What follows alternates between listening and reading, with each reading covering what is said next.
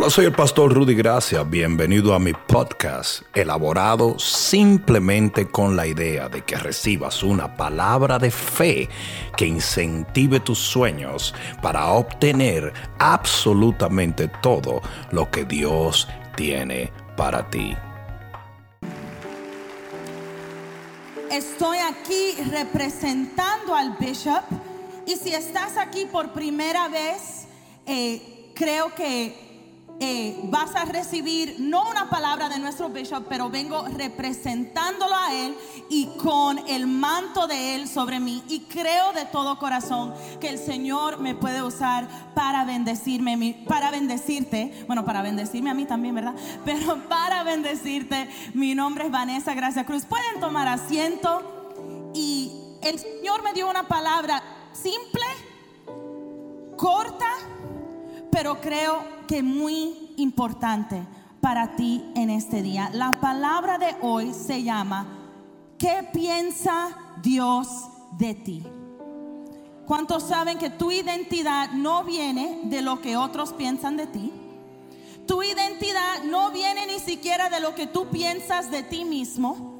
Tu identidad no viene de cómo creciste, cuánto tienes, cuánto dinero hay en el banco, qué tipo de trabajo tienes, lo que haces, quién tienes a tu alrededor, de quién eres madre, de quién eres padre, de quién eres hijo. Tu identidad viene de lo que Dios piensa de ti. Porque sabemos que tenemos a un Dios creativo y que cuando Dios piensa algo, aunque no fuera verdad, se convierte en verdad en ese mismo momento. Y cuando Dios dice algo de ti, aunque tú no piensas que es verdad, aunque los, los que están alrededor de tuyo quizás dirán, no, yo no creo eso. No, esa persona no, yo no lo veo con mucha potencial. No, esa persona yo no lo veo muy sano. Cuando Dios dice algo de ti, se convierte en la, en la verdad. ¿Cuánto dicen amén?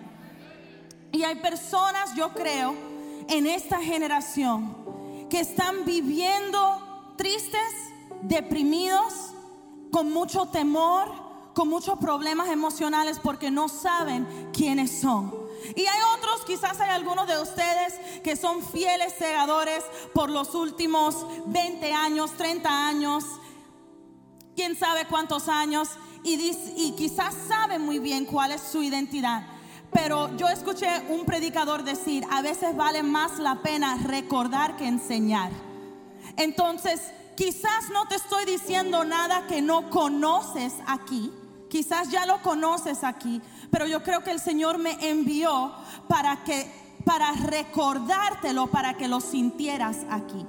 Yo creo que hay personas en este lugar que necesitan ser recordados de lo que el Señor piensa de ellos. Porque en algún momento en el camino a veces nos cansamos. Sí, quizás eres líder y quizás quizás digas, no, yo sé muy bien cuál es mi identidad. Yo me conozco muy bien. Yo todos los días oro. Yo todos los días leo la palabra. Yo todo, yo tengo todo muy claro. Pero muchas veces no vivimos como personas que están claras en su identidad. Entonces, he traído tres cosas muy simples. Tres cosas que Dios piensa de ti. Tres cosas que Dios dice te dan tu identidad como hijo de Él. La palabra dice en primera de Juan 4:8.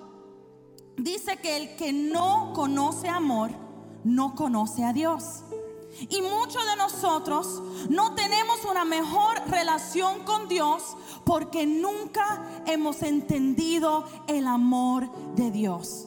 ¿Por qué no lo hemos entendido? Porque desafortunadamente como crecimos con padres humanos, y no todos los padres de nosotros fueron malos, pero fueron humanos.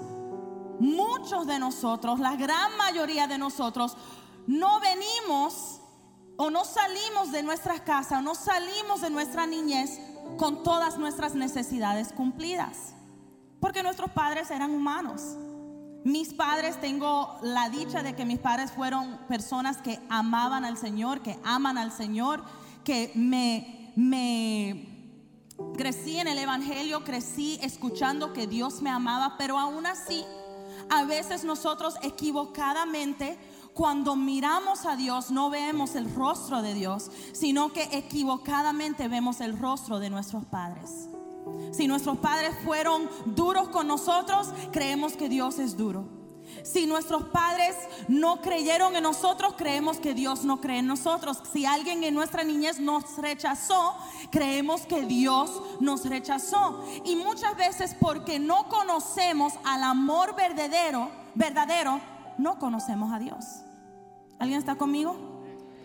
Y es por eso que a veces, aún siendo salvos, la palabra dice que Él vino para darnos vida y vida en abundancia. Son dos cosas separadas. Y muchos de nosotros tenemos vida. Vamos a tener vida eterna con Jesús cuando eh, ya vayamos a, a, la muerte, vamos a ir al cielo. El Señor tiene nuestro nombre escrito en el libro de la vida y tenemos vida, pero no estamos viviendo una vida abundante. ¿Por qué? Porque estamos viviendo con duelos, estamos viviendo con heridas y estamos viviendo con una identidad equivocada. Muchos de nosotros, especialmente los jóvenes, que se enfocan mucho en tratar de entender quiénes son y de dónde vienen, el mundo les presenta una identidad falsa. Y aún nosotros que, que, somos cristianos por mucho tiempo, a veces equivocadamente empezamos a comprar lo que nos dicen las redes sociales. Empezamos a comprar lo que nos dicen las voces erróneas. Em, empezamos a equivocarnos en nuestra identidad. Y en este día les voy a presentar súper simple uno de los versículos más simples y cortas de la palabra. Tres cosas que el Señor piensa de ti. Y cada una de estas tres cosas es importante porque cada una de estas tres cosas cumple para nosotros los humanos una necesidad que todos estamos buscando. ¿Cuántos saben que Dios puede suplir todas nuestras necesidades emocionales? Yo no sé en este día si tú viniste triste deprimido, con temores, con angustia. Yo no sé si tú viniste con, si tú viniste con pena. Yo no sé si tú viniste con luchas, preocupado, preocupada, ansiedad. Pero yo he venido a decirte que cuando verdaderamente conoces amor, cuando puedes entender, como decía Pablo, Pablo decía, yo oro para que entiendan lo grande, lo vasto que es el amor de Dios. Porque ahí vas a poder entender todo lo demás. En Mateo 3:17, para darles un poquito de contexto de lo que estaba pasando, en Mateo 3:17 Jesús se estaba bautizando. Y Jesús todavía no había empezado su ministerio y él eh, se presenta delante, él entiende que para empezar su ministerio como una obra de eh, obediencia, él se presenta delante de Juan el Bautista y él se bautiza. Y la palabra dice que los cielos se abren y que Dios, su Padre, mira hacia él y que dice esto. Mateo 3:17 dice, y hubo una voz de los cielos que decía, este es mi Hijo, el amado, en quien he puesto mi complacencia. Si tú quieres saber lo que Dios piensa de ti, una muy buena manera de saberlo, una pista en la palabra, es cómo Dios piensa de sus hijos. Porque tú eres hijo o tú eres hija de Dios. Entonces lo que Dios le dijo a Jesús nos muestra a todos nosotros, y quizás ustedes dicen, no, pero yo no soy como Jesús. Quizás Dios es complacido con Jesús, pero no conmigo. ¿Cómo puede ser complacido conmigo si Él, con todo lo que he hecho y todo lo que soy? Pero así es. Porque la palabra nos enseña que cuando Jesús murió por nosotros en la cruz, Él tomó nuestro lugar como pecadores y nosotros tomamos su lugar como coheredero del cielo. Así que lo que dijo el Señor de Jesús, yo quiero que en este día tú también lo tomes para ti mismo. Yo quiero que tú agarres estas palabras porque como yo dije, cada una de ellas es sumamente importante y rápidamente vamos a hablar de estas tres cosas. Número uno, él dijo, este es mi hijo. Amigo, amiga, yo quiero que tú entiendas en este día que tú eres un hijo amado de Dios.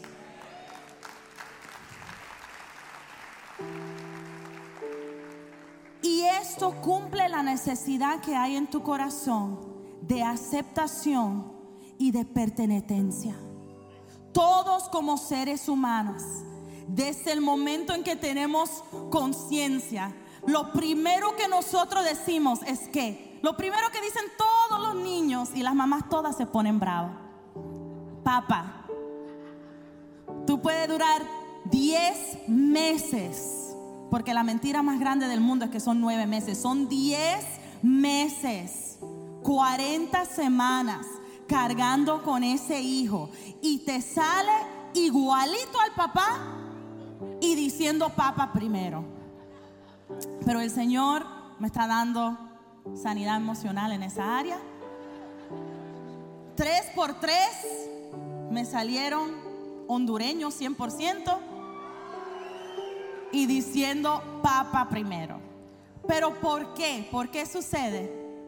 Porque desde el momento en que nosotros abrimos nuestros ojos, estamos buscando ser hijos de alguien. Estamos buscando pertenecerle a alguien.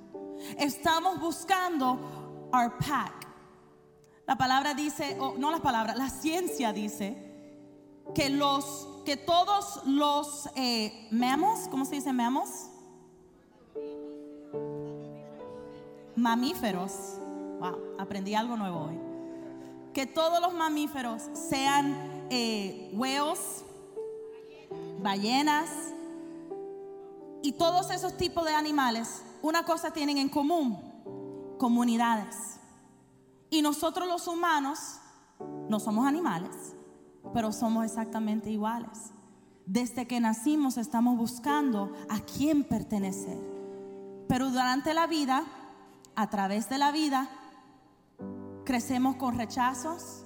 A veces nuestros padres no saben comunicarnos ese amor o ese sentir de tú eres mi hijo. Quizás nunca conociste a tus padres o quizás creciste con una mala relación con tu madre. Y a través de eso o por causa de eso, sientes en tu corazón, aunque eres libre, aunque tu nombre está escrito en, el libro de la vida, aunque tienes vida eterna, te falta ese sentir de aceptación, ese sentir de pertenencia.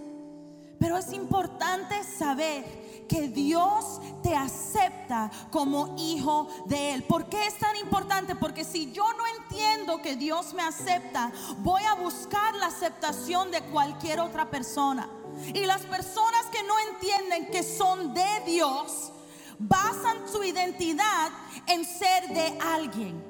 Soy la mamá de Nata. Soy la esposa de Rico. Soy el esposo de María. Soy, soy, soy siempre de alguien sin entender que tú no necesitas a ningún ser humano, aunque es bueno tenerlos y aunque tú lo ames, tú no necesitas a ningún ser humano para darte aceptación.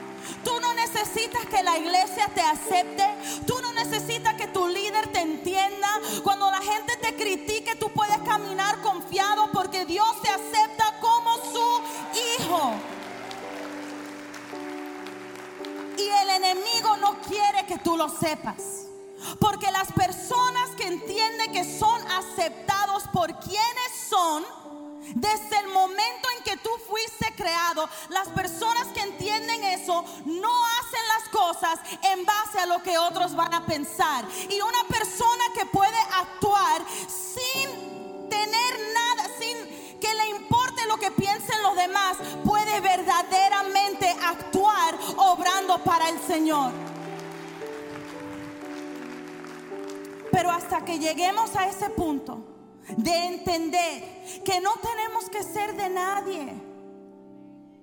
Qué bueno que podemos tener esposos, qué bueno que podemos tener hijos, qué bueno que podemos tener padres, nosotros que los tenemos, qué bueno, pero no es necesario para nuestra identidad. Nuestra identidad viene de nuestro Padre en los cielos que dice, este es mi hijo, esta es mi hija. Tú tienes un lugar donde tú perteneces y es con Dios. Tú puedes estar en un desierto, en un lugar donde nadie conoce tu nombre, puedes no tener ni un chele, puedes estar solo y sin nada, pero tú perteneces. No estás solo, no estás sola, no eres un don nadie, no eres una doña nadie, tú eres un hijo o una hija de Dios. Isaías 43:1. Pero ahora así dice Jehová el creador tuyo, oh Jacob, y el formador tuyo, oh Israel. No temas, porque yo te he rescatado, te he llamado por tu nombre, mío eres tú. Te he llamado por tu nombre. ¿Sabes que Dios te conoce? Dios te conoce y te conoce por nombre. No te conoce como el hijo de, no te conoce como el esposo de, no te conoce como la madre de. Yo sé que hay muchas madres aquí quizás que dejaron, hace mucho dejaron de identificarse por su nombre. Yo sé que a veces ustedes me saludan y me dicen de una vez, ¿a dónde está Levi? ¿A dónde está Edén? ¿A dónde está vida? Y a mí no me molesta para nada. Pero hay personas que se han perdido en eso y han dejado de vivir y han dejado de tener una conexión directa con Dios porque lo tienen a través de los demás. Pero Dios te ama a ti de una manera personal, de una manera especial, de una manera diferente. Yo tengo una predicadora, una de mis predicadoras eh, preferidas que se llama Lisa Bavir, que dijo algo que me impactó. Ella dijo, Dios no ama a todos sus hijos iguales, los ama como ellos lo necesitan. Porque un Dios que dice simplemente, no, yo los amo a todos y les voy a dar todo lo mismo, no sería un Dios justo. Pero nuestro Dios nos da a cada uno exactamente lo que necesitamos de Él. Así que si necesitas amor, si necesitas aceptación, si necesitas pertenencia, aquí a los pies de Dios los puedes encontrar. Él dice, tú eres mi hijo lo segundo, él dice, el amado. Dice, este es mi hijo, el amado. Y me gusta porque no dice, yo lo amo, aunque eso también estuviera magnífico. Pero dice, él es el amado. ¿Por qué? Porque tú no solamente eres amado por Dios, tu identidad, cuando Dios habla de ti y cuando Dios piensa de ti, tu identidad para Él es una persona amada. Y eso es muy diferente. Porque es una cosa que yo te ame, César. Y es otra cosa que cada vez que yo pienso de César, yo digo, Él es completo, Él es pleno y Él es perfecto para mí porque Él es el amado. Cuando Dios piensa de ti, Él piensa en ti como el amado o la amada. Y hay muchos de nosotros que crecimos sin que nos cumplieran la necesidad de afecto. Especialmente en la comunidad latina, quizás tuviste padres que no entendieron cómo, cómo mostrar afecto. Muchos padres que no supieron dar un, dar un abrazo. Muchas madres que quizás estaban trabajando solas y estaban trabajando tanto que no supieron ser un poquito más suaves. Pero Dios nos da a cada uno de nosotros, a cada uno de nosotros, lo que necesitamos. Y Él está aquí para derramar sobre ti afecto si lo necesitas. Porque cuando recibes el afecto de Dios, recibes una identidad de una persona amada. Y una persona amada camina confiado. Una persona amada se levanta por los días y dice, yo no sé lo que va a suceder hoy, pero yo soy la amada de Dios y todo me va a ir bien. Y si no me va bien es porque el Señor está preparando algo para mi futuro. Un error que cometió Noemí en la palabra, la suegra de Ruth. Cuando algo malo le pasó a ella, ella cambió su identidad para ser una persona amarga. ella cambió su nombre, el nombre que el Señor le había dado, la identidad que el Señor le había dado, ella lo cambió. ¿Por qué? Porque se identificó como una persona no amada de Dios. Ella dice en el capítulo 2 de Ruth, dice, el Señor eh, ha puesto su mano en contra de mí. Y hay muchos de nosotros que no recibimos afecto en nuestras casas, no recibimos afecto de nuestros padres, o quizás no recibiste afecto de tu esposo, de tu esposa, de tus hijos, de alguien, a alguien, alguien te rechazó. Y tú creciste con esa mentalidad de que Dios también tenía la mano en contra de ti. Y toda tu identidad está tratando de ganarle afecto a las personas, pero de la manera, de la manera errónea. Porque todos sabemos que una persona insegura usa la manipulación para tratar de ganar efecto, afecto. Especialmente nosotras las mujeres, perdóname mujeres, pero especialmente nosotras las mujeres, cuando tratamos de buscar afecto, de una manera insana, lo que usamos es, lo que usamos es la manipulación. Bueno, entonces le voy a decir a mi esposo que yo no lo quiero para que después me quiera más. Y le voy a decir a él que él es un disparate para humillarlo un poquito, para que me quiera más. Y le voy a decir a mis hijos que no hacen nada bien para que me necesiten. Porque yo lo que necesito es que la gente me busque. Pero como yo no entiendo cómo hacerlo por las buenas, lo estoy haciendo por las malas. ¿Sabes cómo vas a poder dejar de manipular, dejar de chismear, dejar de criticar? Cuando tú dejes de pensar que todo el mundo te tiene que dar afecto y busques a Dios para que te dé todo el cariño que necesitas. Él te abraza, Él te besa, Él te da todo lo que necesitas y de esa manera puedes vivir y decir, si, si yo no te caigo bien, está bien. Si yo no te caigo bien a ti, está bien. Si yo no te caigo bien a ti, está bien. Porque yo tengo amor y afecto de mi Dios. Y mi identidad viene de eso. Yo voy a caminar como una persona que es amada. Yo voy a hablar como una persona que es amada. Algo que yo noté cuando yo estaba esperando un milagro, ustedes conocen un poquito de mi historia, saben que por varios años yo quería tener bebés y los doctores decían que yo no lo podía tener. Y algo que el Señor me mostró es que por un tiempo el enemigo trató de engañarme y yo empecé a hablar como una persona no amada. Cuando las personas me preguntaban, ¿cuándo vas a tener bebé? Yo decía, yo no sé, quizás nunca. Perdí la esperanza porque perdí la confianza en Dios. Hasta que un día el Señor me dijo, ¿no sabes que yo te amo y yo te cuido? Y que todas tus, todas tus necesidades las voy a cumplir. Y yo no lo sabía, pero a veces nosotros le mentimos a Dios y yo dije, sí, claro, yo lo sé. Y él me dijo, entonces, ¿por qué hablas como una persona no amada? ¿Por qué te pones triste cuando te invitan a la fiesta de bebé?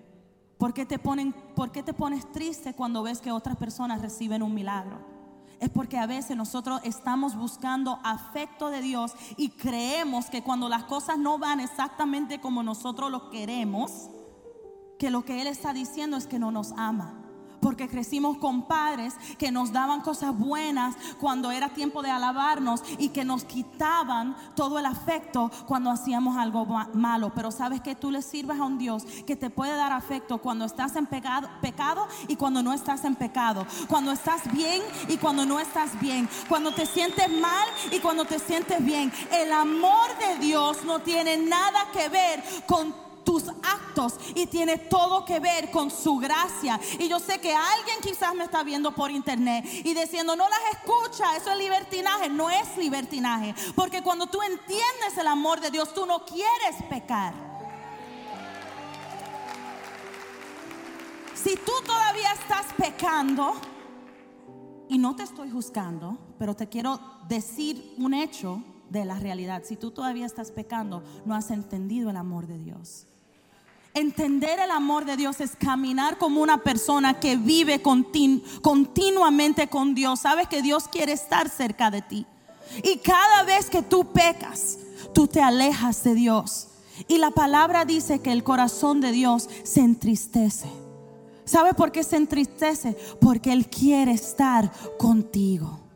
Él quiere estar cerca de ti. Y yo sé que hay personas en este lugar que el mensaje que recibieron subliminalmente o verdaderamente en actos o en dichos, recibieron un mensaje de que no eran queridos. Quizás te dijeron, no, tú eres un mal aborto, tú viniste aquí, tú eres un error, tú eres igualito a tu padre, tú eres igualita a tu madre, no te necesitamos, no te queremos. Quizás solamente te celebraron cuando tú hacías algo bien. Entonces buscaste toda tu vida cumplir y cumplir y cumplir, pero el Señor te ama y te da afecto, sin importar lo que haces. Apocalipsis 3:20 dice, he aquí yo estoy a la puerta y llamo. Si alguno oye mi voz y abre la puerta, entraré a él y cenaré con él y él conmigo. Qué interesante que ese versículo no dice, si alguien abre la puerta, entonces yo les voy a dar una misión y una espada y una Biblia para que... Y todo eso sucede. Yo le doy gracias a Dios por mi misión. Le doy gracias a Dios por mi visión. Le doy gracias a Dios por el ministerio que Él me ha dado. Pero también entiendo que yo soy amada adentro de mi ministerio y afuera de mi ministerio. Yo soy amada si estoy cansada y no vengo a la iglesia un día o si tengo perfect attendance.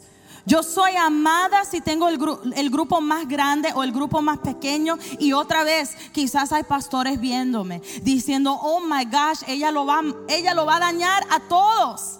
Ya no van a querer tener grupos, ya no van a querer hacer nada, porque entienden que son amados. Al contrario, cuando yo sé que Dios me ama por quien soy y quiere estar conmigo, entonces yo puedo servir con gozo yo puedo servir como una persona plena, una persona amada y mi servicio cobra valor. Nadie quiere un esclavo. La palabra lo dice bien claro, tú no naciste para ser esclavo, tú naciste para ser hijo. ¿Ustedes saben? Sí, denle un aplauso a, Dios. Gracias, Señor.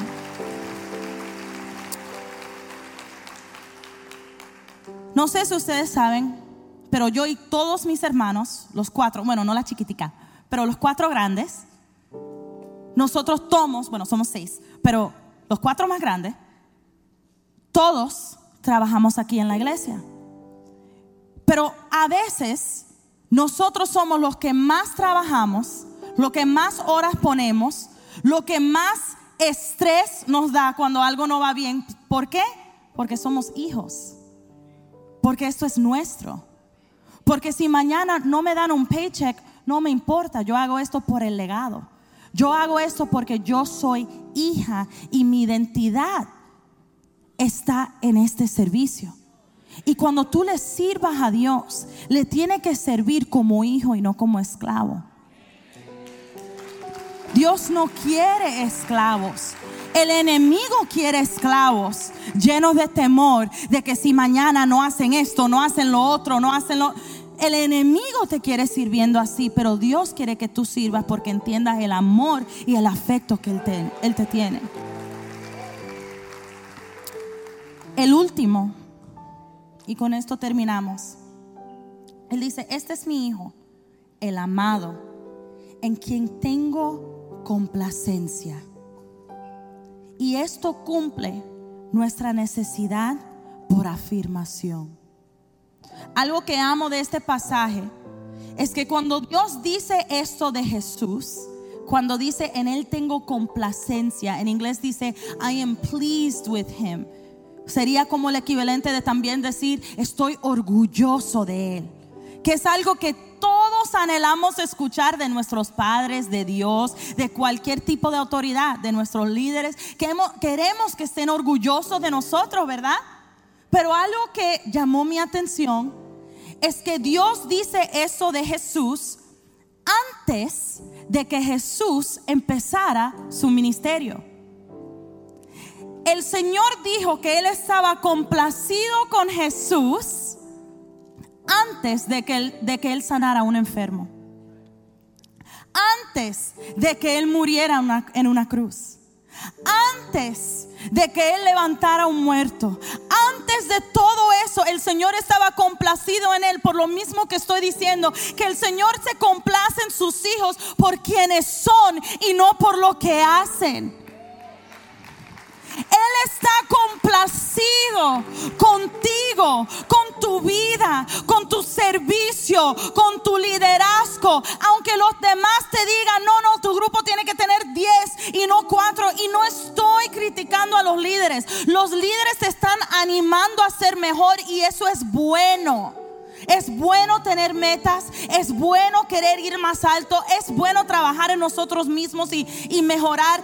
Es malo pensar que esas cosas te van a ganar la aprobación de Dios porque tú ya lo tienes. Tú ya lo tienes. Sabes que hace un año algo muy interesante me sucedió y yo dejé de ponerme nerviosa Y alguien me preguntó una vez, ¿por qué? ¿Qué pasó? ¿Ya te volviste experta? Yo, no y ya hablas perfecto español. No. Y ya, ¿qué, pasó? ¿Qué pasó? ¿Que, ¿Que, ya no te pones nerviosa. Yo dije, porque a mí no me importa si la gente me alaba y me aplaude o si no le gusta mi prédica. ¿Cómo va a ser? La gente que te está escuchando. Yo dije, sí, porque ya Dios me aprobó. Ya Dios me amó. Yo, Dios me llamó y me dio una palabra. Y si a alguien le gusta, qué bien. Y si a alguien no le gusta, quizás no fue para ellos. Y eso es todo. Yo hoy cuando vine aquí, y le doy gracias a Dios por esto, porque cuando yo era más pequeña no era así. Cuando yo era más pequeña, yo quería que todos me amaran. Y yo quería tener todo perfecto. Y yo era de ese tipo de niña que yo tenía todos A. Y yo tenía todo bien. Y yo fui a mi primer éxodo como guía a los 13 años. Y yo tuve mi primera prédica a los 15 años. Y yo me preparé. Y yo tuve todo bien. Pero ¿sabes qué? Tuve una realización. Y es que aunque Dios se complacía en todo eso, también se complacía en mí simplemente cuando venía delante de Él a contarle un problema. Aunque Dios se complace en la buena mamá que eres, Él se complace en ti también los días que no lo haces tan bien. Él, él se complace en ti también los días que no llegas a tu meta. Él se complace en ti en los años que no puedes eh, eh, encontrar trabajo. Él se complace en ti aunque no hayas podido comprar la casa que tanto quieres comprar. Tú no necesitas trofeos para ganar la aprobación de tu Padre. Quizás tus padres en la tierra sí. Ellos fueron humanos y no sabían lo que hacían. Acordémonos que hasta en una cruz Jesús pudo decir, Padre, perdónanos, perdónalos porque no saben lo que hacen. Si Jesús puede mirar a un pueblo que lo está crucificando y decir no saben lo que hacen, entonces nosotros tenemos que ser capaz de mirarle a nuestro líder, mirarle a nuestro hermano, mirarle a nuestro padre y decir, Padre, perdónalos. Ellos no supieron que sus palabras te iban a herir tanto. Ellos no entendieron las consecuencias de, sus palabras. Quizás muchas veces ellos sin saberlo, sin reconocerlo, estaban siendo un eco de lo que ellos escuchaban. Quizás ellos mismos por la, por la inseguridad, por falta de amor, porque ellos no entendieron que ellos eran amados. Eso se llama, en la psicología, eso se llama proyección. Cuando yo creo que no soy amada, entonces le digo a la otra persona que ellos no son amados. Cuando yo creo que yo no soy nada, entonces le digo a mis hijos que ellos no van a, que nunca van a hacer nada en la vida. Pero no entendemos en esos momentos, estamos siendo guiados por emociones heridas, por corazones heridas Así que tenemos que aprender que aunque estoy diciendo todo esto, eso no es una prédica para que salgas de aquí odiando a tus padres. Ellos fueron los que me hicieron toda la vida. Yo quise afecto, quise aprobación, quise... No. De todas maneras, aunque, fueron, aunque fueran las padres, los padres perfectos, porque los míos casi lo fueron. Eso sí puedo testificar, gracias a Dios. Los míos casi, casi fueron perfectos, pero aún así yo tuve que entender que el amor, que la aprobación, que el afecto y que la complacencia solo me va a satisfacer si viene de Dios. No hay un ser humano, no hay alogio, no hay título, no hay cantidad de dinero. Mire, yo sé que quizás viniste de tu país buscando un futuro mejor para tus hijos, pero muchos de nosotros estamos buscando el dinero tanto que no le estamos siendo padres a nuestros hijos. Muchos de nosotros estamos buscando llenar estas necesidades emocionales de tal manera que no entendemos que estamos arruinando nuestras vidas. Hay muchos de nosotros que tenemos que trabajar menos y ser más presente. ¿Qué te ayuda a ser presente en tu familia? ¿Qué te ayuda a no ser adicto a las redes sociales? ¿Qué te ayuda a no ser adicto a lo que dice la gente? ¿Qué te ayuda a ser una persona que no es adicto al chisme o que no es adicto a los alogios o que no es adicto a los títulos? El entender que tú eres amado sin hacer ninguna de esas cosas. Cuando lo haces, el Señor te celebra. Pero cuando fallas, aún así te celebra. Porque Él te celebra porque eres su hijo.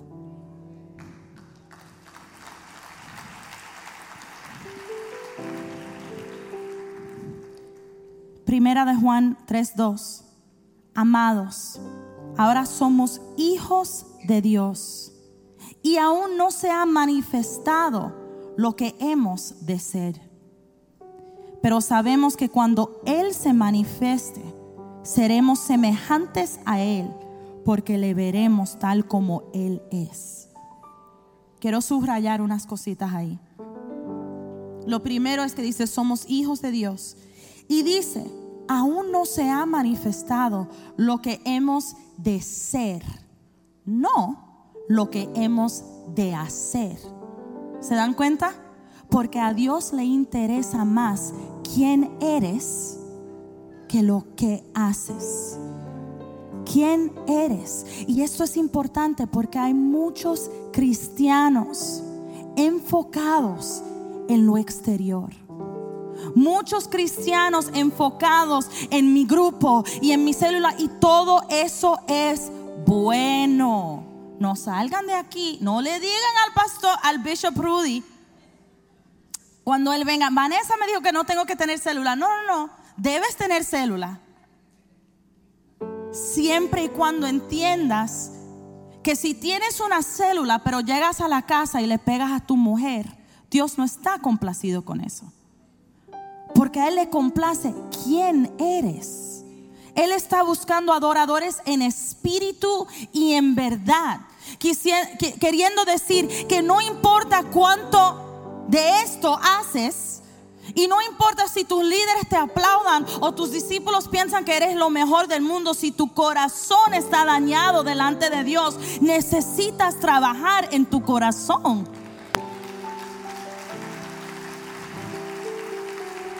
Hay muchísimas personas llenas de mucha porquería y no te estoy juzgando, somos seres humanos.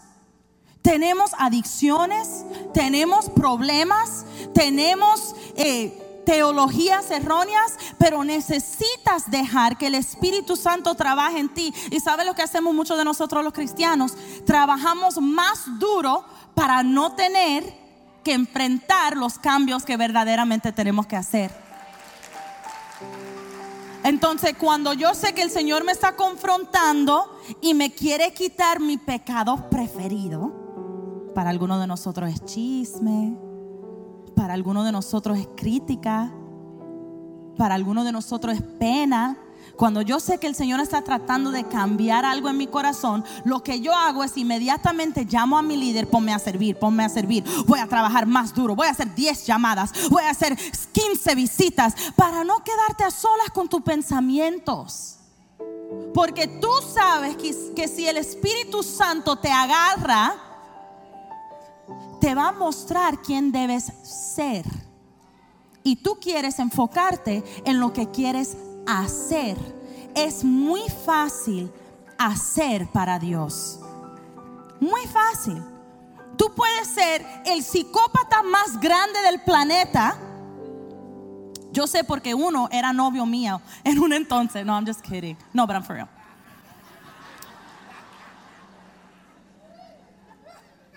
Tú puedes ser un psicópata total, narcisista, loco y hacer todo lo que debería de hacer. Puede ser loco, ir al encuentro, estar en la alabanza, no ustedes. Especialmente no ese, ese primo, ese primo mío, buena gente. Y está buscando novia, con papeles. Si conoces a alguien, envíenme a mí the resume. Pero él no, ese es bueno. Pero hay otros que pueden ir al, ir al éxodo, pueden ser parte de la alabanza, pueden tener un grupo, ganan almas. Incluso para algunos de ellos es conveniente estar en la iglesia, porque en la iglesia la gente se confía muy rápido. Entonces yo conozco a varios que se aprovechan de las mujeres, pero esa es una prédica para otro día. Porque se confían, porque están en la iglesia. Pero me refiero al hecho de que no importa tanto lo que haces si tu corazón está dañado. ¿Qué le dijo Jesús a los fariseos? He called them a whitewashed tomb. Sepulcro, sepulcro blanqueado. Dijo, afuera quizás está muy bonito, pero adentro no tienes nada mío. Dijo que muchos me llamarán Señor, Señor, pero yo les diré, no los conozco. Porque no se trata de, de qué haces, se trata de quién eres. Ahora, cuando tenemos un corazón, la palabra dice un, corazón contrito y humillado, el Señor nos rechazará. Lo único que necesitas es ser una persona que dice, Señor, yo te necesito. Necesito tu amor, necesito tu aprobación. Ya me he cansado de buscar aprobación de todos los locos que están a mi alrededor. Ya yo he entendido que quizás para algunos de ustedes tu madre nunca te va a decir que te ama. Tu padre nunca te va a dar lo que, lo que estás buscando, pero Dios te lo puede dar hoy. Y mi oración es que cuando Él te lo dé, tú camines, que mañana mismo tú te levantes diciendo, yo soy la hija de Dios, amada, y el Señor tiene complacencia en mí. Que suceda cualquier otra cosa, si llegas tarde al trabajo, todavía te ama. Y si pierdas todo ese día, todavía te ama. Y si todos te critican y en tu grupo no llega nadie, todavía te ama. Pongámonos de pie por un momento. Y yo quiero que en este momento levantes tus manos. Y por unos momentos vamos a adorar al Señor. Y vamos a darle gracias. Porque Él no es un Dios que se lleva ni de los títulos, ni de los logros. Él no necesita que seas perfecto. Él no necesita que le muestres trofeos. Él te ama tal como eres. Tal como eres. Levanta tus manos ahí donde tú estás.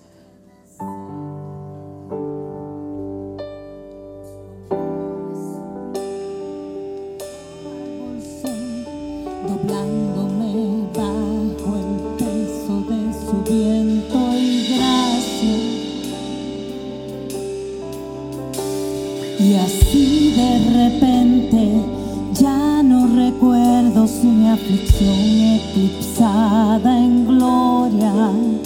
Me doy cuenta de cuán hermoso eres tú y cuán grande es tu afecto por mí.